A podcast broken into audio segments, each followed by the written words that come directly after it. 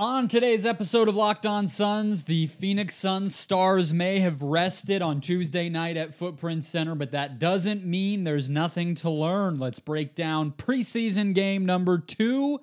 Let's go. You are Locked On Suns, your daily Phoenix Suns podcast, part of the Locked On Podcast Network. Your team every day.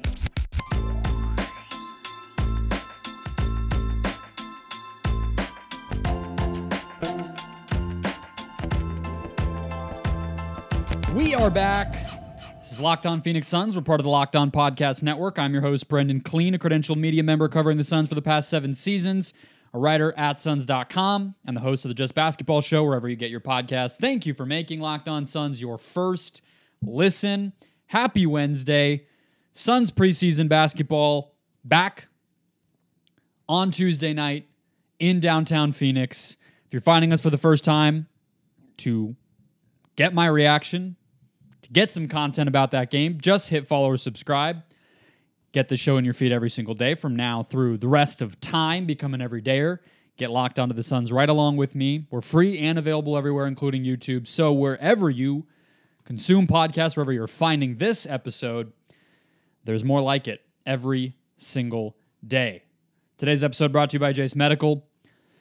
Empower yourself when you purchase their Jase case, providing you with a personal supply of five antibiotics that treat 50 plus infections. Get yours today at jasemedical.com. That's J A S E medical.com. 115 to 107 is the final score. No Bradley Beal, no Devin Booker, no Kevin Durant, and on the other side, no Michael Porter Jr. However, still, uh, and no Christian Braun. However, still a pretty intriguing game, a close game, and one that I think there is a lot to learn from. So uh, let's not get crazy. There are things to learn from. There would have been a lot to learn if we actually saw the best players, but that's fine. Let's just start big picture. Um, we're not going to get fully into the swing of the game recap stuff yet, but small ball and pace are really the, the things that continue to jump out at me from this team. Now, if you just look at the kind of the team stats in the box score tonight, the Suns only had 19 points off of turnovers. I guess that's not an only, that's a pretty decent number, but it was equivalent to what the Nuggets had. And in terms of fast break points, the Nuggets had 19 of those as well. Suns only had eight. So you probably don't want to look there if you're just trying to make the case that some sort of new era has happened for this Suns offense, but they played fast. I mean, you just watched the game and you could tell that, right? They had six steals, seven blocks. Pretty good. And uh, I do think points in the paint 44, which was also even with Denver, and 28 free throw attempts. Those are now eight of those were Nurkic, but but those are some of the things, especially from Saben Lee, that I do think do have to do with playing fast. And again, I want to differentiate when we say fast, we're not always talking about possessions per game. Like that's what pace is if you look up the NBA stat of pace. I'm talking about playing quickly, playing with pace, even if it's not purely a fast break, right? Making quick decisions, attacking in semi transition, just beating the defense before it's set. That's going to be a hallmark of this team, and we saw it again tonight, even without the star players. And I think somebody like Saben Lee benefited quite a bit and will continue to, in my opinion. I don't know if he's going to get regular season minutes. In fact, I doubt he's going to get regular season minutes once Jordan Goodwin comes back and the total number of players who are active, you know, slims down from like 12 to, you know, 9 or whatever. But it's just going to go a long way for anybody who can fit into that mentality and and that aggressive mindset and Saben Lee did tonight. Small ball is the other part of this though, right? I I just continue to be surprised, but at a certain point, maybe today can be the day I stop being surprised because once again you saw Yuta Watanabe be basically the only the Suns basically handled today's game with a starting lineup that was most similar to their actual starting lineup, and that meant guys who are technically higher in the rotation than others not actually starting. So let me get that that cleared away first, right? Like Eric Gordon was still off of the bench tonight. Yuta Watanabe still off of the bench, and then you had guys like Chimezie Metu and Saben Lee starting. Still, we watched the Suns engineer a pretty small rotation. Now, I understand Metu started. That's sort of the Durant starting thing, right? But beyond that, you saw Gordon. You saw those guards. Allen, Okogie, and Lee played a lot of minutes. And for the most part, this team played small. And Watanabe, to return to my original point there, was basically the only bigger wing who was part of the real rotation. Now, with that said, obviously, Keita Bates Diop played decently well, had a couple of nice drives, I thought, especially against uh, Zeke Nnaji. And we all, I think most most Suns fans and followers believe in Keita Bates Diop to potentially even be the third starter on this team. Uh, sorry, the fifth starter on this team, right? Maybe at the three is where I got the, the number three there. I think KBD can be that, but he doesn't seem to be there now. And even with the solid performance tonight, at the end of the day, four of 10 from the field, one of four from three, you got to make your threes to play. And obviously, we know Yuta is going to do that, and Gordon, Allen, et cetera, are going to do that. But, you know, just to hammer the point home here, you can be excited about Yuta, about Nassir Little, about Keita Bates Diop, about Bol Bol, who I'll talk about later a little bit. Um, but even Chimezie Metu, maybe he's one of the guys that slowly starts to change this, or maybe he actually ends up passing somebody like Nurkic in the in the rotation. I don't know, but the point that I'm making is, no matter what angle you look at it from, no matter how excited you may or may not be about different personnel, the Suns are showing us they're going to be a small team. Somebody like Grayson Allen is already at the top of this rotation.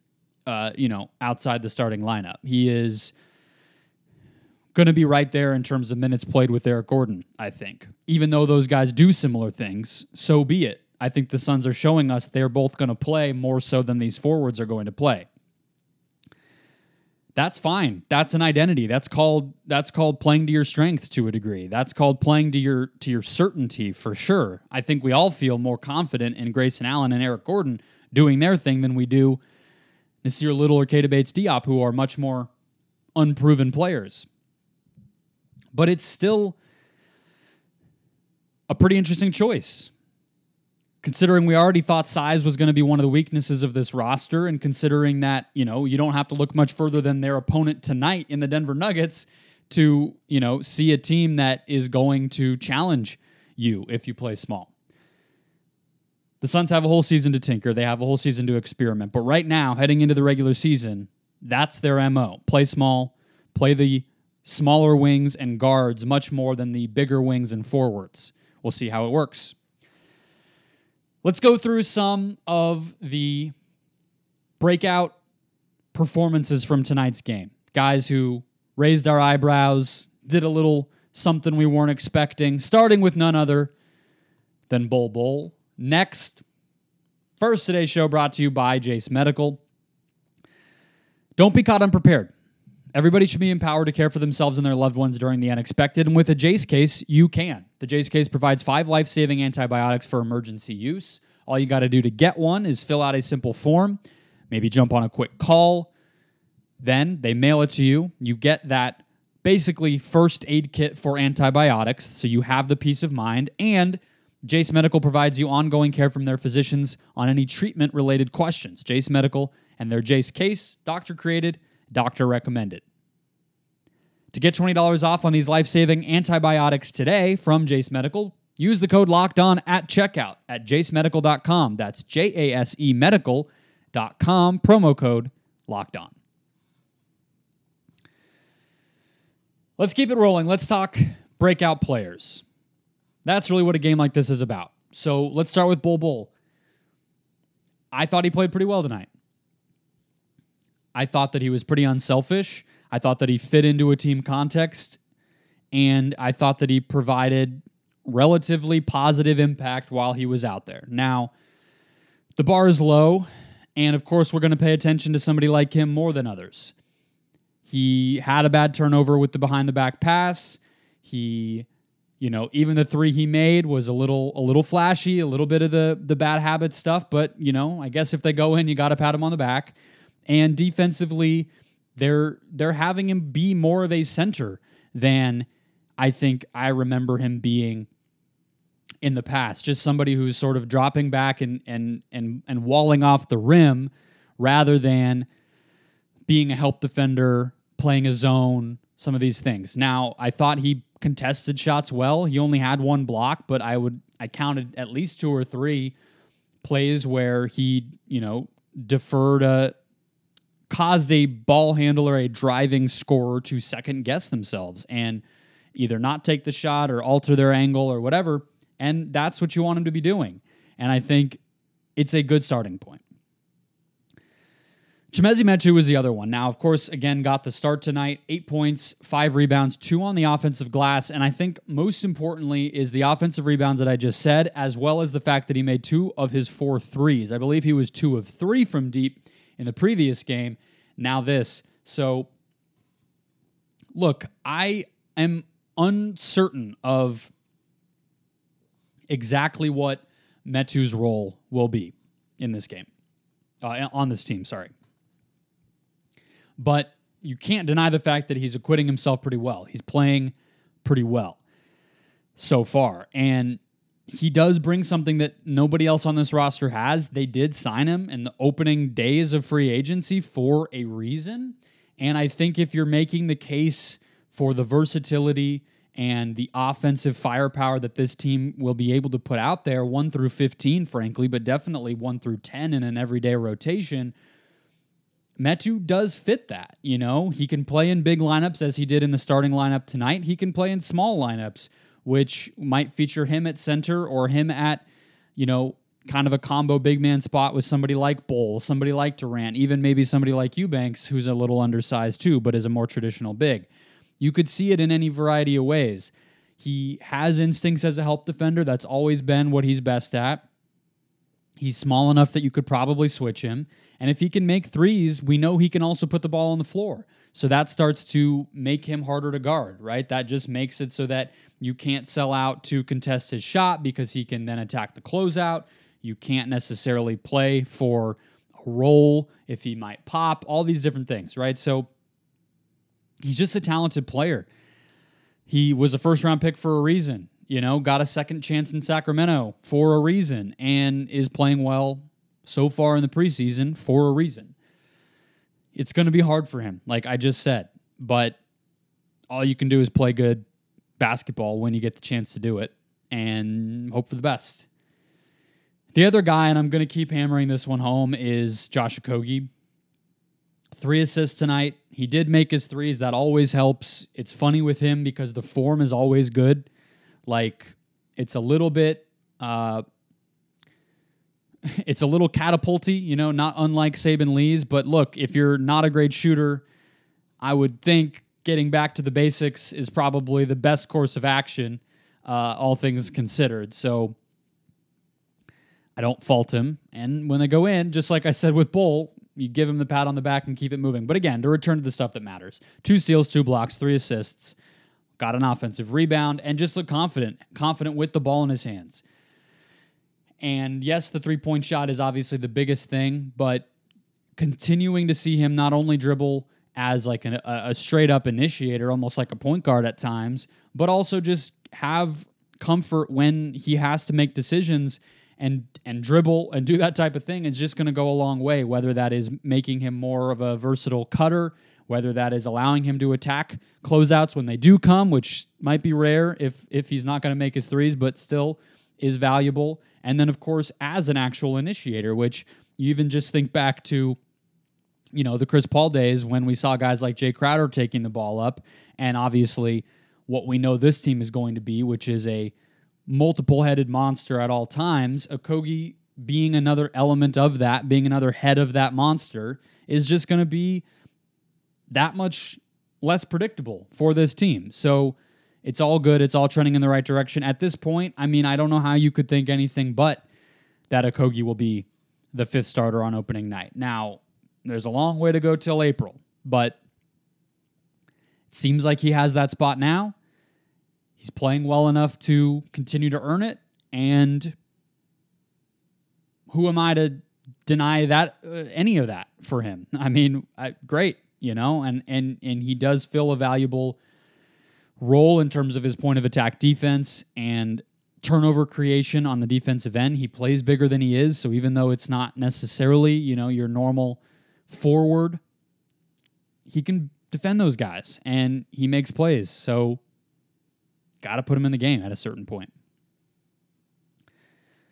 Let's wrap things up talking uh, about shot selection here in this one and an overview of the characteristics of this Suns team and how different they are than the last one. Next. First, today's show brought to you by FanDuel, an official sports betting partner of the NFL, where you can snap into action with FanDuel, America's number one sports book, all season long. Right now, new customers get $200 in bonus bets guaranteed the minute you place your own $5 bet. That's $200 in bonus bets, win or lose, all for the price of a normal $5 bet. If you've been thinking about joining FanDuel, there's no better time to get in on the action. There are already opening night odds in the NBA. We also have WNBA odds. The Aces are favored by nearly six points, five and a half points. And then, of course, the big show in town right now the National Football League, where the Cardinals are seven point underdogs on the road in Los Angeles. Maybe you want to avoid that one. We'll see how they fare. Visit fanduel.com slash locked on to kick off the NFL season right along with them. Get that $200 in bonus bets. FanDuel, official partner of the NFL. Let's keep it rolling.